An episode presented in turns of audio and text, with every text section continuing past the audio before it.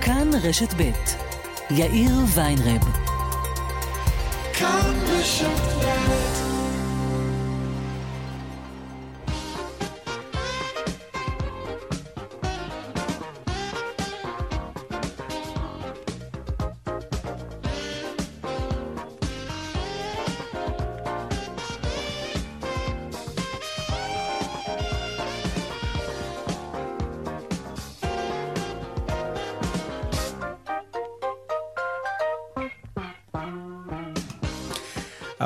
ועוד כמעט שש דקות כאן צבע הכסף ברשת ב' יום רביעי, שלום לכם, העורך רונן פולק, בהפקה הדס סיוון, טכנאית השידור שלנו היום היא לריסה בלטר כץ. הדועל של צבע הכסף, אתם יודעים, כסף, כרוכית, כאן.org.il, אני יאיר ויינרב, מעכשיו עד חמש, אנחנו מיד מתחילים.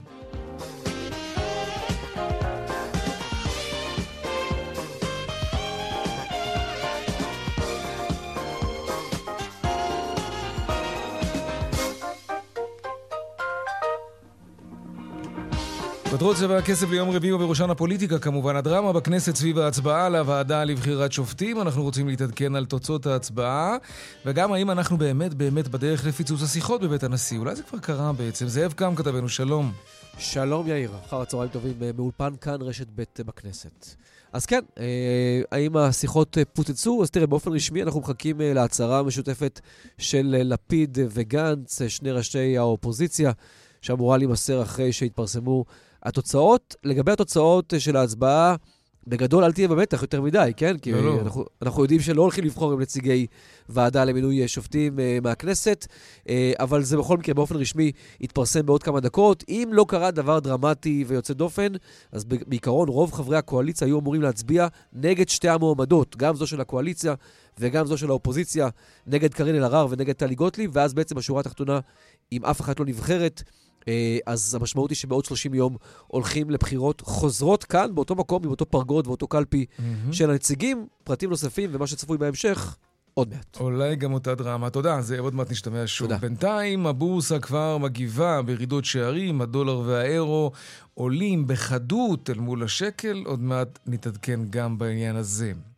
ואם נספיק נדבר על הקיפאון בשוק הנדל"ן, בחודשים פברואר עד אפריל הייתה ירידה של 19% במכירת דירות חדשות לעומת שלושת החודשים הקודמים.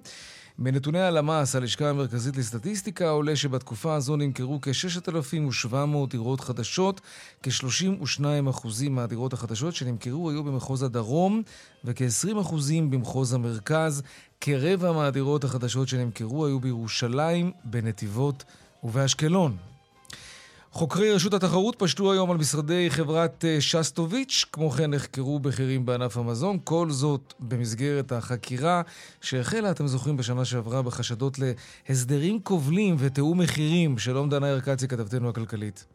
שלום יאיר. נכון, החל משעות אה, הבוקר אה, נחקרו בכירים בשוק המזון והספקים במשרדי רשות התחרות באור יהודה. אה, הראשון מביניהם הוא הבעלים של אה, רשת המזון ויקטורי אייל רביד. לאחר מכן גם אה, משרדי רשות התחרות פשטו על משרדי אה, חברת היבוא הגדולה שסטוביץ', כן, כן. ובהמשך גם נחקר מנכ"ל יפורה תבור, כל זה כפי שאמרת, בהמשך לחקירה שהחלה בשנת 2021 בחשד לקיום הסדר כובל ותיאום מחירים. דנה נקצי, תודה רבה. תודה. הכלכלנית הראשית הפורשת במשרד האוצר, שירה גרינברג, מתייחסת היום להשלכות השליליות של הרפורמה המשפטית על הכלכלה ואומרת כי כל מה שאנחנו רואים כרגע בעקבות הרפורמה המשפטית הם רק הניצנים של מה שעתיד לבוא, וההשפעה יכולה להיות קשה מאוד לכלכלה הישראלית. הנה דברים שהיא אמרה בכינוס השנתי של מכון אהרון למדיניות כלכלית בבית הספר טיומקין לכלכלה באוניברסיטת רייכמן. הנה. רמת הסיכון במשק המקומי לפי האינדיקטורים הרלוונטיים היא אה, מעבר כמובן אה, למה שצפינו בהתחלה והיא תולדה אה, של הרפורמה המשפטית שאנחנו רואים את אותותיה כאן. לדעתי צריך להסיר לגמרי את האיום על הכלכלה בהיבט של הרפורמה המשפטית. אני סבורה שבתקופות שבהן יש אי ודאות אה, כל כך רבה, ודאי שלא נכון להוסיף אי ודאות מקומית. וזה בדיוק ההפך ממה שקורה עכשיו בכנסת. אם ההתפתחויות הפול... הפוליטיות יאפשרו לנו, אולי נספיק לדבר גם על טרנד חדש בבריטניה, להריח את החלב ולקבוע האם הוא עדיין ראוי לשימוש, והמהלך הזה הזכיר לנו את היוזמה שהוצעה בישראל, לקבוע את מחירי החלב במרכולים על פי תאריך התפוגה. כלומר, חלב שהתאריך שלו קצר, יימכר במחיר נמוך יותר מזה שתאריך התפוגה שלו כמובן רחוק. נדבר גם על זה אם נספיק, וגם לקראת חופשת הקיץ. מאוד חשוב, כל מה שבני הנוער צריכים לדעת על הזכויות שלהם. כן. והדיווח משוקי הכספים כרגיל, לקראת סוף השעה. אלה הכותרות, כאן צבע הכסף. אנחנו מיד ממשיכים.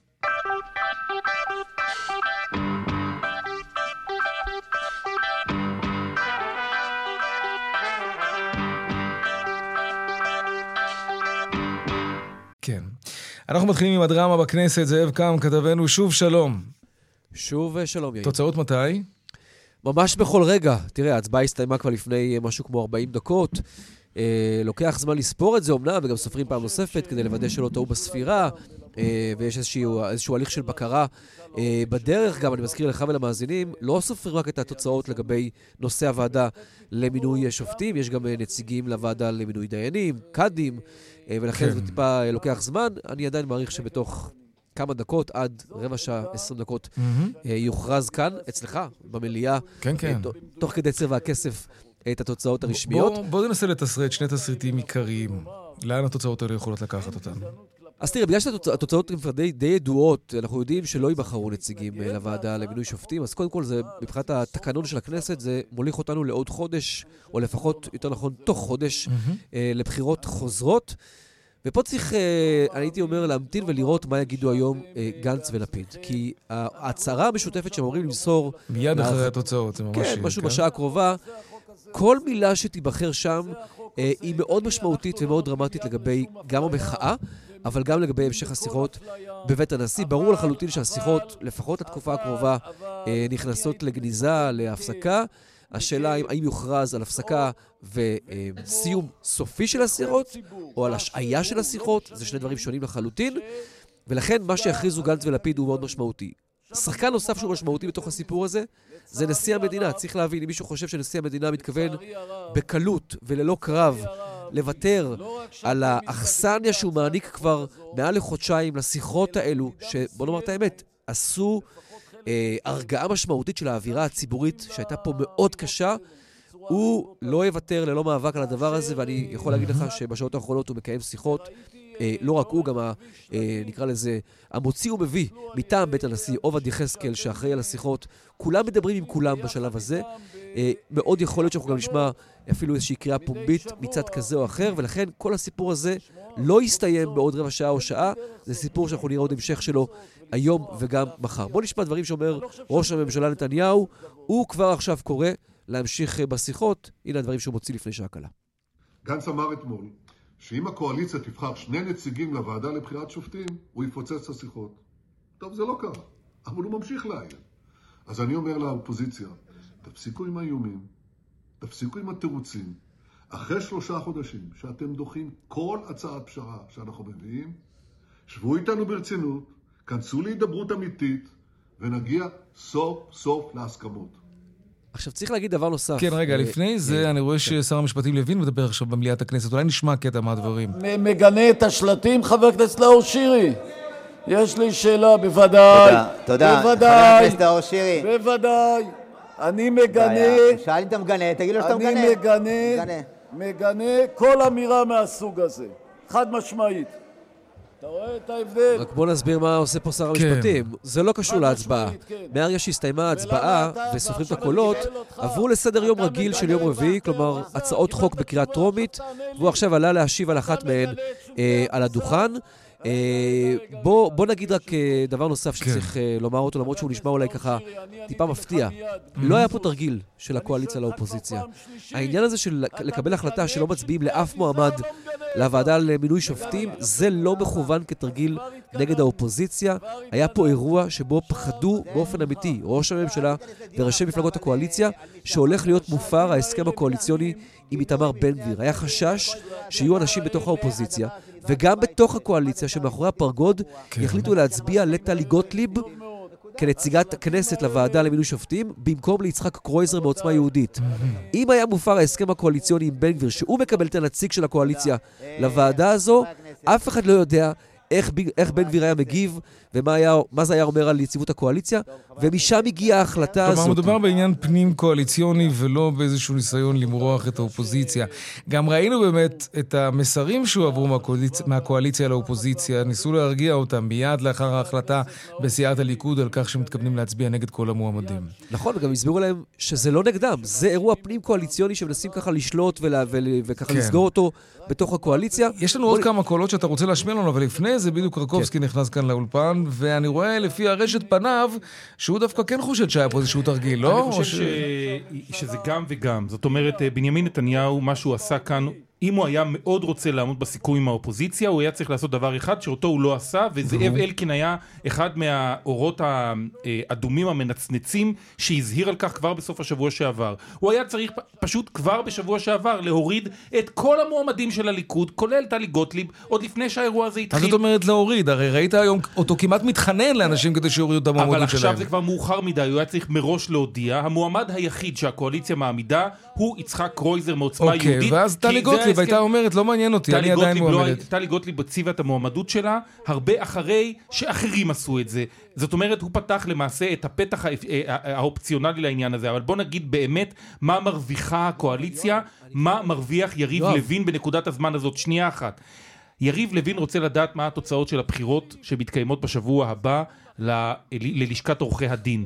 אם יש ניצחון למקורבי הקואליציה, כלומר לאפי נווה, לא יהיה גם נציג אופוזיציה בוועדה למינוי שופטים.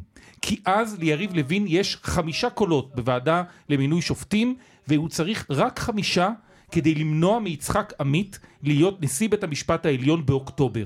וזו, וזה מה שיריב לוין רצה להרוויח. זה מה שהוא סימן לעצמו. זה מה שהוא רצה, ולכן יכולים להסביר מיליון הסברים אחרים. זה כן היה תרגיל פוליטי שאותו הוביל בסוף יריב מריחת לוין. הזמן הזו נועדה בשביל הסימון הזה ש... כדי, ששר לדע, משפטים כדי שם. להשאיר אופציה. כן. ל- להשתלט על חמישה מקומות בוועדה למינוי שופטים. זה לא אוקיי. אה, הרוב שצריך שבעה כדי למנות אה, אה, את, ה, את אלא כדי השופטים, לבלום. אלא רק כדי, ל- רק כדי למנות את הנשיא הבא. בשביל זה צריכים חמישה קולות ולא צריך שבעה אוקיי, קולות. זאב? אני, אני, יואב יודע שאני מאוד אוהב אותו, אבל במקרה הזה אני חולק עליו. זה הדדי, אני. יכול להעיד. זה הדדי מאוד, אבל, אנחנו, אבל נשאר חלוקים. נכ- נכון, אבל כן. תראו, צריך להבין, היה היום מתוכנן אירוע, אירוע של הצהרה של כל ראשי הקואליציה. באירוע הזה תכננו לו להודיע באופן פומבי ורשמי כל ראשי הקואליציה, כולל ראש הממשלה, שלצד בחירת נציג האופוזיציה, שזו הייתה התוכנית, לצד זה הם מתניעים מהלך לחקיקה, לא בטוח עם הסכמה של האופוזיציה, אבל לחקיקה של אחד מחוקי הרפורמה. טלי גוטליב חירבה להם את האירוע הזה, כבר הוזמן אולם, כבר נקבעה שעה, כבר אה, נכתב כיבוד? נאום. מה זה? הוזמן כיבוד? על זה אני לא יכול להתחייב, אם אבל זה, זה אם כבר היה... לא הוזמן כיבוד, אז לא, לא, אתה לא יודע, זה- הוכרע זה כל לא האירוע. נעול האירוע. בדיוק. אבל, אבל באמת, זה היה האירוע, ואתם צריכים להבין, טלי גוטליב הולכת לחטוף על זה באבי אבוה, סליחה על הביטוי, כי זה אירוע שמראה שנתניהו לא שולט בקואליציה שלו, והיום משמעית. היה אירוע שהוא באמת לא שלט בקואליציה שלו, ותאמין לי, התחושה הזו היא הרבה יותר גרועה מכל תרגיל שאולי הוא הרוויח בעקיפין, ואני מבין לפחות שלא היה פה לפחות רצון מלכתחילה לייצר תרגיל מול האופוזיציה. כן. טוב, זאב, אנחנו נחזור אליך ברגע שיהיו אה, תוצאות האמת בואו רק נשמע את, במליאת אה, הכנסת. את סמוטריץ' אולי, את שר האוצר, גם כן קורא לאופוזיציה? כן, בעניין הזה של כן, אה, כן. המשך השיחות. האיומים של האופוזיציה לחזק באופן חד צדדי את השיחות בבית הנשיא חושפים את הפנים לא האמיתיות גזענות? הם לא מחפשים פשרות אדוני היושב הם בראש, רוצים להפיל את חברי הממשלה. הכנסת, חברי הכנסת. אנחנו לא ניכנע ולא נתקפל ולא נקבל תכתיבים חד צדדיים. אנחנו לא נסכים בשום פנים ואופן להקפיא את ליבת הרפורמה. אנחנו מאוד רוצים לחוקק בהסכמה, אבל אם האופוזיציה תפוצץ את השיחות בבית הנשיא, אנחנו נחוקק באופן עצמאי, בהתאם למנדט החד משמעי שקיבלנו מרוב גדול בציבור הישראלי בבחירות האחרונות. כן. לא, לאולפן כאן אני מגיע, יאיר, מהכנסת. שם יש מי שמסתובבים ושומעים את המועמדת קארין אלהרר מיש עתיד אומרת, יש סיכוי שאבחר היום. מה המשמעות? אם רק 54 יצביעו נגד קארין אלהרר, אבל 55 אצבעות האופוזיציה יצביעו בעדה, היא כבר תיבחר לוועדה. היא מאמינה שזה אפשרי, רוב השוהים בכנסת, עיתונאים, פוליטיקאים, פרשנים, אומרים שזה חסר סיכוי. טוב, נשים רגע את הספקולציות בצד, אה, ונלך למה שבאמת קורה בתכלס. יואב, תודה בינתיים. זאב קם, תודה רבה גם לך. אה, דנה ארקצי כתבתנו. שלום. שלום, כן. כן, אה, תוך כדי. הדרמה בכנסת, עוד כשלא היה כל כך ברור מה קורה, אבל כן היה ברור שמשהו לא מסתדר, ראינו את שוק המטח מתחיל להשתולל. טוב, זה היה אתמול יממה די מכריעה מה יקרה היום, בהמשך להתפתחויות אה, אה, במגמת אה, שער הדולר, שבימים האחרונים פשוט ראינו את שער הדולר במגמת ירידה בגלל נכונות להסכמה, דיבורים על פשרה, והנה היום, בגלל אי-הוודאות, בגלל חשש ממשבר להסכמות בבית הנשיא, אפילו בהמשך אנחנו רואים את הדולר שער הדולר מזנק לשלושה שקלים ושישים ושתיים אה, אגורות. מדובר בזינוק של שני אחוזים, כאשר אתמול שער הדולר אה, היציג נסגר בשלושה שקלים וחמישים וחמש אה, אגורות. ובמקביל גם שוק המניות עובר אף הוא לירידות שערים, כאשר המדדים העיקריים יורדים באחוז אחד. זה כל מה שקורה מהרגע שאנחנו שומעים את הדיווחים על אה, אי-ודאות פוליטית, משבר בכל מה שקשור להסכמות אה, ופיצוץ אולי של, אה, אתה יודע, של אה, המשך המשא ומתן בבית הנשיא. אנחנו רואים פשוט את המסך מזנק כלפי כן. מעלה. דנה, תודה. תודה. טוב, ולאן הדרמה הזאת לוקחת אותנו מכאן מבחינה כלכלית? ננסה לברר באמצעותך פרופסור מישל סטרבצ'ינסקי, האוניברסיטה העברית, לשעבר ראש חטיבת המחקר בבנק ישראל. שלום. שלום יאיר, שלום למאזינים. טוב, אנחנו עוד לא יודעים מה תוצאות ההצבעה, וגם עוד לא שמענו את גנץ ולפיד, האם באמת מתכוונים לפוצץ את, שיחות, את השיחות בבית הנשיא, אבל אנחנו רואים כבר את השווקים מגיבים עכשיו. מה, מה אנחנו צריכים ללמוד מזה? אה, אז צריך לעשות הבחנה ברורה בין החלק, מה שנקרא החלק הריאלי, שזה אומר מה קורה לפעילות, לאבטלה ודברים כאלה, Mm-hmm. שמגיב מאוד לאט להתפתחויות שאנחנו רואים, לבין השוק מטבע חוץ ושוק המניות. אלה מגיבים מאוד מהר, ואלה שווקים שלא אוהבים אי ודאות. זה באופן בולט. אנחנו ראינו שב-25 לינואר, כשבאותה תקופה אמרו, אנחנו נעביר תוכנית עד מושב, עד פסח, כן? בצורה מאוד מהירה. ראינו שישראלים הוציאו כסף החוצה, כתוצאה מזה היה פיחות. והאמת היא ששער הדולר הגיע לרמה גבוהה והוא נשאר שם. עכשיו, נכון שבימים האחרונים אנחנו רואים קצת רגיעה עם הדיווחים היותר אופטימיים, כן, נכון. שאולי יהיו הסכמות וכך הלאה. אה, אבל עכשיו, כשפתאום יש את החלשות שהיו היום, רואים בחזרה את התגובה העצבנית לכיוון השני. כלומר, כל ההתאוששות של הימים האחרונים, זה, יכול, זה נמחק בכמה שעות. הבעיה היא שיש לזה השלכה ישירה לאינפלציה. זאת אומרת, זה פוגע באופן ישיר, אפשר אולי להעריך מעל אחוז אה, פגיעה באינפלציה, כי זה, כי זה כבר מתמשך. זה התחיל בינואר, אנחנו כבר נמצאים ביוני, אז זו תקופה מתמשכת. זה אומר שיכול להיות שמעל אחוז במה שאנחנו רואים באינפלציה, אה, אה, מחייב את בנק ישראל להמשיך בתהליך העלאת הריבית.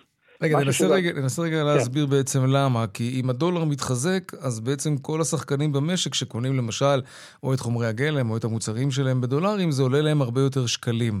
ואז הם מגלגלים את העלייה הזאת אל הצרכנים, ואז אנחנו רואים עוד מוצרים שהמחירים שלהם עולים, וזה בא לידי ביטוי כמובן במדדים, ואחר כך גם במדיניות של בנק ישראל, שמעלה את הריבית כבר עשרה חודשים ברציפות. אה, נכון, אפשר גם להשלים את התמונה שדווקא בעולם ראינו רגיעה בסחורות ובשוק הנפט, וזה קיבל ביטוי באופן בולט בנתונים אתמול, למשל, שפורסמו בארצות הברית. כן. ראינו ירידה נוספת באינפלציה. לעומת זאת, אנחנו נתקענו ברמה יחסית גבוהה, ואין ספק שהחלק המיובא, אותם מוצרים מיובאים שהסברת, אה, זה חלק מהתמונה. תגיד, אבל מעניין אותי המנגנון, א- איך זה עובד? הרי, תראה, לגופו של עניין, שום חלק מהרפורמה עוד לא יצא אל הפועל. אפילו מהפשרה, כן, שהיא הייתה אמורה להיות רסיסים או שברים קטנים של רפורמה, אפילו מזה לא יצא כלום. יש ככל הנראה דחייה של 30 יום, זה הרבה זמן. מה גורם לשווקים כל כך להיבהל אם בעצם עוד לא קרה שום דבר? אז אפשר להתחיל מהחלק הריאלי, ששם אנחנו לא רואים השפעה גדולה. כן? אם אתה מסתכל על מה קורה לפעילות, מה קורה לאבטלה, טוב, ברור שזה לא, אנחנו לא נראה פה גלי פיטורים בפחות מעשר נכון, שעות, כן? אז מה, אז מה שהכלכלנים עשינו, קבוצת הכלכלנים, הנפקנו תרחיש, כן? זה נעשה גם על ידי בנק ישראל, גם על ידי הכלכלנית הראשית במשרד האוצר. זה תרחיש. בתרחיש הזה, הצמיחה תיפגע בצורה מאוד משמעותית, ואני באופן אישי עשיתי חישוב, ואני יודע להגיד שלמשל התקציב עלול להיכנס לבעיה החל מ-2025. לא, אפילו לא ב-2024, כן? זה בשוליים. אבל החל מ-2025 נראה השפעה מאוד חזקה. זה לגבי הפעילות, מה קורה לתוצר, להכנסות ממיסים, mm-hmm. וכל הנושאים האלה. אבל בשווקים הפיננסיים ובשוק מטבע החוץ, התגובות הן מיידיות. השווקים האלה הם יותר עצבניים. ואז אם, אם הישראלים הוציאו אז את הכסף החוצה ושער החליפין עלה, וכדי שהאיסוף יחזור והשקל יהיה חזק בחזרה, צריך רמת ודאות הרבה יותר גבוהה מזו שאנחנו חווים בימים אלה. אה, אנחנו קמים כל בוקר למצב שבו מצד אחד זה נראה אה, אולי בכל זאת יגיעו להסכם, אולי, אולי כן יעשו רפורמה, אבל היא תהיה קטנה, אבל כל בוקר קמים, ולא ברור, כל הנושא הזה מתעורר מחדש. נכון. מזה שלא מגיעים להסכמות כן. פוליטיות. האופטימיות, אה, והייתה כזו בתקופה האחרונה, היא באמת באה לידי ביטוי. זה כל כך עניין של מצב רוח בסופו של דבר. ובראש ובראשונה נדמה לי שזה גם איך הישראלים עצמם מתנהגים, ולפי זה גם המשקיעים הזרים רואים איך אנחנו קודם כל מתנהגים, ואחר כך הם עושים גם את החישובים שלהם, כי אף אחד הרי לא ירצה להשקיע במשק שבו הישראלים עצמם מוציאים את הכסף החוצה או מביעים אי אמון. זה, נכון, זה גם חלק מדבק. נכון, העובדה שמדובר על תופעה ישראלית, אפשר לזהות אותה בזה שכשיש משהו טוב, השקל מתחזק. נכון. וכשיש משהו רע, השקל נחלש. כשאנחנו מסתכלים מה קרה לדולר, מה קרה לאירו בכל התקופה הזאת, כן. לא היו שם איזה תנודות מאוד משמעותיות שמאפשרות להגיד שהפיחות הזה נובע mm-hmm. מהמטבעות האלה. זה נובע באופן בולט מתופעה מקומית. השקל כן. משתולל. נכון לא הדולר והאירו אשמים. נכון מאוד. טוב, אנחנו נצטרך להמתין לראות uh, מה יהיו תוצאות ההצבעה, והאם באמת ההצבעה תידחה ב-30 יום, או שזה בכלל לא רלוונטי, כי בעצם השיחות התפוצצו בבית הנשיא. אלו חדשות שגם יגיעו כמובן מעבר לים. Uh, איך זה עשוי, להש... עלול להשפיע על הכלכלה שלנו, כשיהיו כותרות, uh, אתה יודע, באתרים הכלכליים, ולא רק הכלכליים ברחבי העולם, על כך שישראל שוב נקלעה על איזושהי סערה פוליטית? זה לא חשוב בכיוון הטוב, כן, מנקודת מבט של אי-הוודאות הזאת.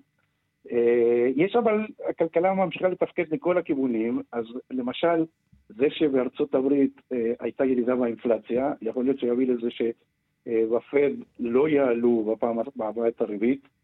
אה, זה ישאיר כמובן דילמה לבנק ישראל, כי בנק ישראל ממשיך להעלות את הריבית, והרגיעה הזאת שהייתה בדולר זה עניין של כמה ימים, כן. צריך לראות מה יקרה כנגד עד החלטת הריבית הבאה. אז כן. אה, אם, אם כנגד זה למשל, הרי איך המנגנון הזה פועל? כשהמצב נראה יותר ודאי, יש כניסה של תנועות הון. כשהמצב הוא לא כל כך טוב, יש יציאה של תנועות הון. אז אם תהיה כזאת תופעה, כשמלווה בפיחות, אז יכול להיות שבנק ישראל יצטרך להגיב פעם נוספת. כן, פרופסור מישל סטרבצ'ינסקי, האוניברסיטה העברית, לשעבר ראש חטיבת המחקר בבנק ישראל, תודה רבה לך על השיחה הזאת. תודה לך. להתראות. דיווחי תנועה. טוב, אז ככה, בדרך תל אביב-ירושלים יש עומס ממחלף ענווה עד לטרון, בדרך ארבע צפונה, עמוס ממורשה עד רעננה. עדכוני תנועה נוספים בכאן מוקד התנועה, כוכבי 9550, ובאתר של כאן וביישומון של כאן פרסומות. ומיד אנחנו חוזרים לא רק עם צבע הכסף, גם עם הרבה מאוד צבעים של פוליטיקה. הדרמה בכנסת בעיצומה, אנחנו נחזור לשם גם. מיד חוזרים. כאן צבע הכסף, 4 ועוד 34 דקות. עוד מעט נתעדכן בתוצאות ההצבעה במליאת הכנסת, אבל בינתיים כלכלה. בבריטניה מצאו שיטה להילחם ביוקר המחיה. קוראים לטריק הזה להריח את החלב, את החלב. שלום עדן בן שלוש, כאן שלום, חדשות. שלום, מה נשמע, מה קורה? מה, מה עושים שם בבריטניה? מה מדובר? זה יותר מיוקר המחיה, זה כן. למנוע בזבוז. Mm-hmm. יש באמת איזושהי הערכה שנזרקים המון מוצרי חלב. אה, בגלל התוקף. שהתאריך שלהם חולף, כן? עכשיו, הם אומרים שהתוקף הזה לא באמת רלוונטי, והם מציעים... מה זה הם אומרים? אני אומר לך. אני, אני אומרת לך שאני לא אגע בזה, אוקיי? אני אוכל קוטג' שתאריך התפוגה שלו חלף שבוע, לפעמים יותר. אז אני האנטיתזה שלך. וזה מעדן. מעדן בשבילי זה לקחת את החלב, להסתכל בהכי הכי בקצה של המקרר מבסוף, לקחת כן. אותו ולהגיד, אני רוצה את התאריך תפוגה הכי קדימה שאפשר. באמת? כן, טוב, ברור, ישראלית טובה. מאה אחוז. ואז יוצא שאת זורקת אוכל טוב, חלב טוב. נכון, אז זה בדיוק מה שאומרים ב Marks and Spencer. והם צודקים. ובאמת אה, מבטלים את התאריכים באופן אה, גורף, ככה גם החליטו לעשות. אה, עד כדי כך? אז מה, אנשים כאילו יבואו, יפתחו את הקרטון, יריחו, ואז יחליטו... את האמת? שלא חשבתי על זה לא לעומק שזה הולך לקרות בחנות. אולי יעשו כמו... לא הייתי קונה בקבוק חלב שמישהו פותח לו את הפקק. קודם כל, אם זה נפתח, אז כבר נכנסו לזה חיידקים. מקרב את האף, אני יודע מה היה לו באף קודם. כן. אבל באמת הם הולכים לבטל את זה, וזה הולך באמת לעשות איזשהו שינוי בעניין הזה מבחינת הכמות של הדברים שנזרקים. לי זה נשמע מופרך. ואני אני בעצמי, בבית שלי, כשיש משהו שאני חלוקה בדעתי, אני שולחת את אבא שלי ישירות אל, ה, אל המוצר, הוא הממונה על הדבר בבית. גם אני ממונה על זה בבית, זה תמיד הגברים עם איזושהי סיבה. תמיד האבות. אבא זה נראה לי קצת מגעיל, בוא תריח את זה בשבילי, בוא תטעם את זה, הוא שפן הניסיונות, הוא... שיעשה את מה שהוא יודע לעשות. אוקיי, טוב, בסדר, אז יפה. אז עושים את זה בבריטניה עכשיו בצורה מסודרת בחלק מהמרכולים. בואי ננסה להבין מה עומד מאחורי הרעיון הזה, והאם בכלל יש בו היגיון. שלום, דוקטור מיכל ביטרמן, מנכ"לית ומייסדת TMS, TNS ישראל, שלום. שלום, חרטואן טובים. גם לך, מה את אומרת על הרעיון הזה? אני חושבת שזה רעיון מעולה, אבל זה היה מרתק לשמוע את הדיון שלכם, כי אתם בעצם עוררתם את כל האמוציות שיש סביב הנושא של תאריכי תפוגה. סגידה לתאריכים האלה, כן. אני סוגדת להם. אני לא. אז, אז תראי, קודם כל, הישראלים מאוד סוגדים להם, וזה מה שמצאנו במחקר שלנו, שישראלים מאוד חוששים מתאריכי תפוגה, אבל אני רוצה רגע לסדר. מה שהם עשו במהלך הזה, זה לא להוציא לחלוטין את תאריך התפוגה, אלא הם עשו שימ, מעבר, shifting, בין המושג לשימוש עד, שזה לשימוש עד היום הזה, וזה בעצם אומר באופן מאוד גורף, מעבר לזה, אל תשתמשו, זה מוצר שיכול להתקלקל, הוא מאוד רגיש, והעבירו את זה לציווי אחר שנקרא עדיף לשימוש לפני. מה זה אומר? זה אומר שזה עדיין טוב גם אחרי התאריך הזה, mm-hmm. אבל מעבר לתאריך הזה, בואו תאריכו. עכשיו, למה הם עשו את זה דווקא על חלב? משתי סיבות. אחת, זה מוצר שנזרק, שנזרק המון, הם מדברים על 280 מיליון ליטר שנזרקים רק בגלל זה. וואו. רק לסבר את האוזן, בישראל 8% מהחלב נזרק בבית. יואו. כשמסתכלים על כמה כל כסף השרשרת. זה? המון כסף, זה 225 אלף טונות שמושמדים בישראל. וואו, זה מטורף. אה, זה כמויות באמת באמת אדירות של חלב והמוצרים שלו. מהצד השני, אני יכולה להגיד שהם בעצם גילו שמוצר של חלב הוא לא קשה, לא קשה לדעת אם זה מקולקל או לא. נכון, שהערכה יש מאוד מאוד פשוטה. מגלה את זה. גם- בדיוק, גם זה רק אפשר לטעום את זה. פסיכולוגי. כן. אז, אה, אז לכן הם עשו את המהלך הזה, ואני יכולה להגיד לכם שהם הראשונים, מקסן ספנסר ומוריון. אני כבר מקווה שהם. האחרונים. אבל, אבל, אבל בואי רגע נרחיב את זה. אני כן. אומרת, אם אנחנו רוצים רגע להסתכל במקרו, הרי קודם כל, מחירי החלב מאוד מאוד יקרים. אתם יודעים שבישראל מחירי עלו החלב... לאחרונה גם, כן. גם עלו, הם עלו, בעיקרון עלו ב-9% ויעלו עוד שלוש פעמים ב-3%, זאת אומרת, סך הכל 16% עלייה. אנחנו כבר היום נמצאים ב-77% יותר מבאירופה, זאת אומרת, אצלנו עולה 6.2, באירופה בממוצע ב-OECD 3.2. כן, אבל זה. כבר זה נובע מזה שזה. מדובר במשק אה, הרבה יותר מתוכנן ממדינות אחרות, לא דווקא בגלל הכמויות של הזריקה והבזבוז. אה, לא, לא, לא, לא, אבל אני דווקא אומרת בגלל נורא זה יקר, אז אפשר אנחנו לתמחר יכולים אחרת. לחסוך, כן. אנחנו יכולים לחסוך גם ברמת הייצור וגם אחר כך בבית אצלנו, כי על כל השלכה שלנו זה עולה לנו מאוד מאוד יקר. נכון. אבל אני רוצה בכלל להגיד על תאריכי התפוגה, באופן כללי יש טיווי היסטרי. אה, יש הרבה מאוד מוצרים, לא רק מוצרי חלב, שבכלל לא צריכים להיות עם טיווי. אם זה יין, חומץ, אה, אה, סוכר, מלח, הם דברים שבכלל לא צריך לטוות אותם. נכון. ואז גם את, אם את לא היית רואה טיווי, את לא היית חושבת על לזרוק את זה, כי זה טוב, לא אבל היה חלב את בכלל חייבת מלחיץ. לעשות את זה. השאלה אם אפשר נכון. למכור יותר בזול חלב ש... שהתאריך שלו יחלוף בעוד יומיים אז שלושה. זה מה שאני חושבת שצריך. צריך להכניס פה תמחור דינמי. זאת אומרת, שיהיה לך איזשהו תמריץ כלכלי, לא לשלוח את היד רחוק רחוק אחורה ולקחת את, ה... את בעל התוקף הכי גדול. אני מרגישה אה, רע עם עצמי, גורמת לי בצדק. להרגיש רע. להפך, בכלל לא. אני, אני ניסיתי להג... לגרום לך להרגיש טוב שאת ממש אה, קלאסית, וככה כן. בציבור הישראלי, מרביתנו חושבים ככה. לפי מה ואני אגיד קובעים לך את האמת, התאריך הזה, אגב? גם אני היה לי חשש מהתאריכים עד שהתחלתי להתעסק בזה יום-יום. אה, אז אני יכולה להגיד לכם שתמחור דינמי יכול לייצר שינוי, ואם היו נכון, נותנים את זה ואנשים ב-75 יוכלו אחוז, לקנות יותר בזול אה, מוצרי חלב, כי, כי התאריך שלהם אמור לחלוף ממש עוד אבל מעט. יש מוצרים שזה ממש מסוכן בהם, לא נגיד חומוס וכאלה, זה... נכון, לכן. שם לא, לא, את משנים- עדיין קונה לא את זה. בתאריך, לפני התאריך, אבל אם זה פג תוקף בעוד שלושה ימים, ולא חודש ימים נגיד, אז ברור שאת צריכה לשלם פחות, כי את מקבלת מוצר שאורך החיים שלו הוא, הוא, הוא קצר יותר, ולכן הוא שווה פחות. אבל מעניין אותי לדעת, לפי מה קובעים בכלל את התאריכים האלה? לא על זה לעולם. בדיוק, אז יש, יש אנשי בטיחות מזון שקובעים, ואני רוצה להגיד באופן גורף, דברים שכתוב עליהם לשימוש עד, ולא צריך לאכול אותם אחרי זה, וכן יש משמעות לבטיחות מזון. כל מה שאנחנו מדברים פה עכשיו זה על דברים שאין איתם בעיה בטיחותית, והם עדיין מזינים וראויים למאכל. זאת אומרת, אף אחד לא מדבר על לפקפק על, אה, על הדבר הזה. אה, עושים הערכות. עושים הערכות אה, בהתאם לזמן השינוע שבדרך כלל אה, עובר בין השלב שהצרכן קונה יש, יש כנראה. איזושהי נוסחה. רגע, אבל אני נוסחאות. רוצה לחזור למשפט שאמרת לפני כן. רגע. כלומר, את לא היית אוכלת אה, גביע של קוטג' שהתאריך שלו חלף? אני הייתי מריחה את זה, או. והייתי מסתכלת, אבל בתור אשת מקצוע, אני לא יכולה להמליץ בשידור לא, אני גם לא ממליץ, אני רק לא- אומר מה אני עושה. וזה- כן, אבל, אבל בפירוש. לא, לפעמים. לפעמים זה באמת, את פותחת את זה, מריחה את זה, ישר הולך לפח. זה לא, ולפעמים זה אחלה. אבל זה מרגיש לי מקולקל, גם יש לזה ריח טוב. אתה מבין את הבעיה אצלי? אה, טוב, זה כבר... זה- זה- מה זה, שזאת נוגע. לבעיה הפסיכולוגית. באמת, כן. באמת, שנמצא שברוב המקרים אין, באמת, זה לא אפקט הסינדרלה, שב-12 בלילה פתאום מוצר שהיה עד לפני רבע שעה בסדר, וב-12 בלילה, וופ, הוא פתאום נהיה לא בסדר. הכל לובש אז- פתאום. אז בדיוק, זה לא קורה ככה. אז אני אומרת, זה בדיוק כמו אפקט סינדרלה, תחשבו על זה, זה, אפשר עוד להשתמש באמת, אה, אה, עם אה, common sense ועם הערכה, אבל בייחוד, אם כתוב עדיף לשימוש לפני, בטח ובטח שאין סיבה לזרוק את זה, וגם, תבדקו שבאמת זה התאריך הנכון, המון פעמים ישראלים, מרוב ההיסטריה שאת מדברת עליה, רואים תאריך ייצור, אה, תאריך בקבוק, נכון. ורק על זה הם כבר זורקים. כן, גם רונן פולק אומר עכשיו כאן באוזניות, שגם הוא אוכל את הפגי תוקף. נו, בדיוק. ומה שהדס אבל את אה, יודעת אמרה- אני לא אגיד. טוב. זה אה, בגלל שהם אבות, וגברים זה התפקיד שלהם לטעום את כל מה שיכול להיות פוטנציאל מקולקל בבית. תודי, ככה זה עובד, זה אני הם מקווה פחד ש- להם, אני מקווה שחדרי. המיון לא יתמלאו הלילה האמת זה מחקר. אתנוגרפי מעניין, לגלות אם יותר אה, קלקולי מזון יותר קוראים לא, לא, לגברים מאשר לנשים. אנחנו לא מעודדים אכילה של מוצרים בבדיחות שהתאריך. שלהם פג, שלא יובן חלילה. אני רק חושב ש... בזבוז.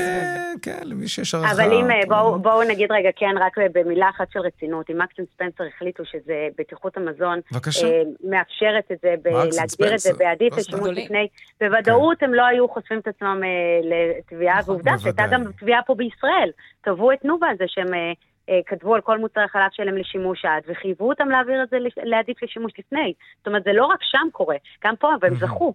אוקיי, אז, אז יפה. כן, אין שום סיבה שלא לשנות את זה, ואפשר לסמוך על זה. דוקטור מיכל ביטרמן, מנכ"לית ומייסדת TNS ישראל, תודה רבה על השיחה הזאת. תודה רבה. עדן בן שלוש, אני אלך. תודה רבה גם לך. ביי. טוב, דיווחי תנועה ופרסומות. נתחיל עם הכבישים.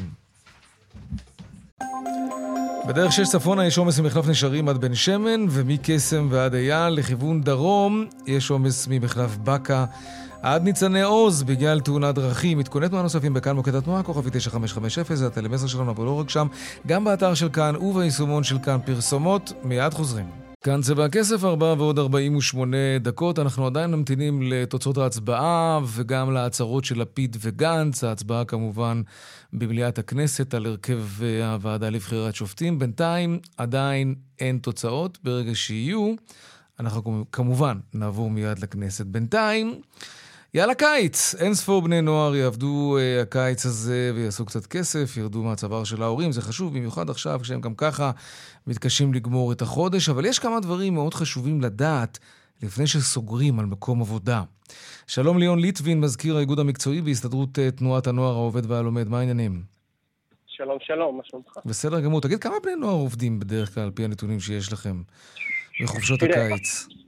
יפה, שאלה טובה, אני אגיד שהיא משתנה, אבל uh, לפי מה שאנחנו בודקים כל שנה מחדש, הם- אחוז בני הנוער העובדים לא יורד מ-50 אחוז. Mm, כלומר, אה, אם פעם היה ניתן לחשוב. שבני הנוער שעובדים כן. הם בני נוער שמסייעים בבית, שידם אינה משגת, שאין להם ברירה אחרת אלא לצאת לשוק העבודה, המציאות היום היא אחרת.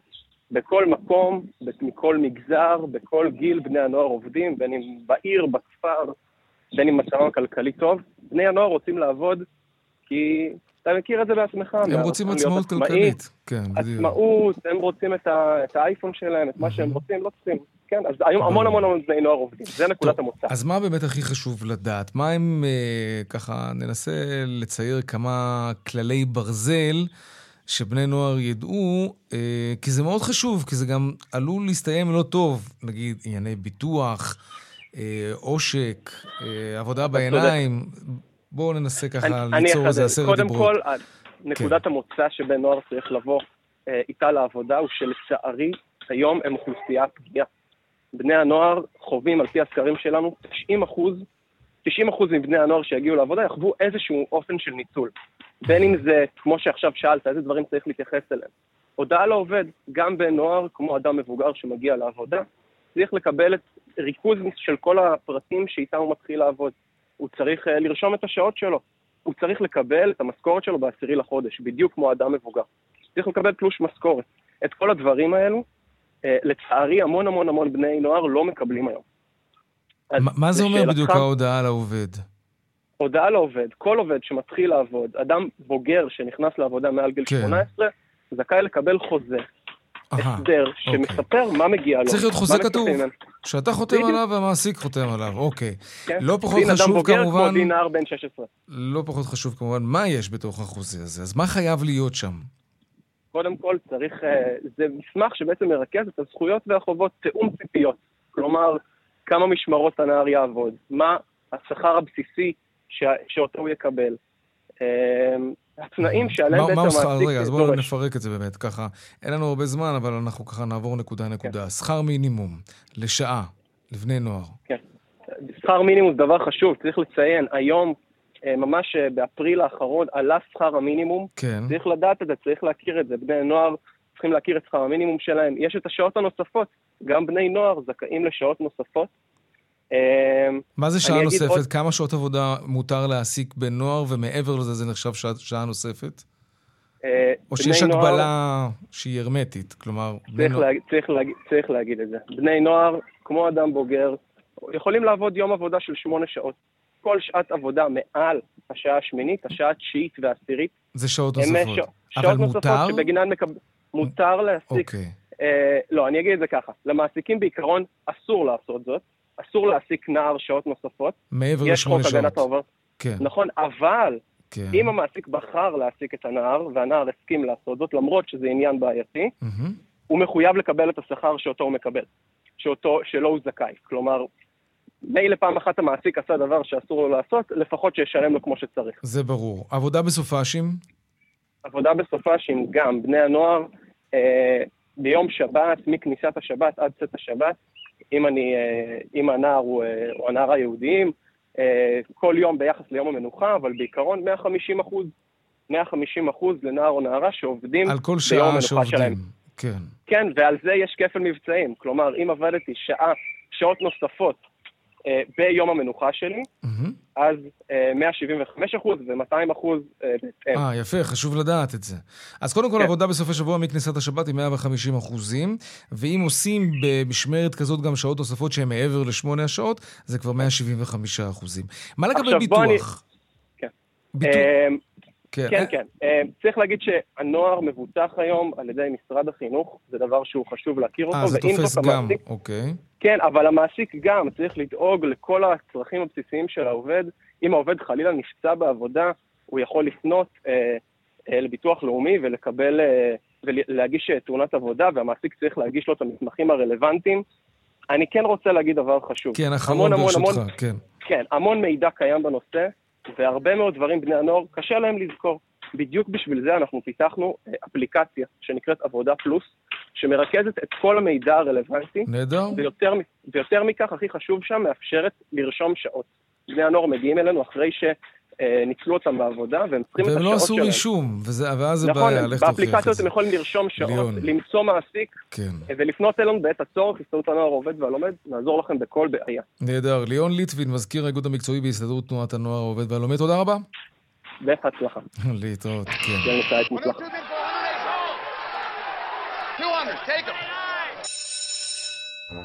שלום רועי שביט, אנליסט אה, מחלקת מחקר ב-IBI השקעות. היי, צהריים טובים. כן, כבר, כבר קיבלנו, שמענו שהשווקים לא משהו.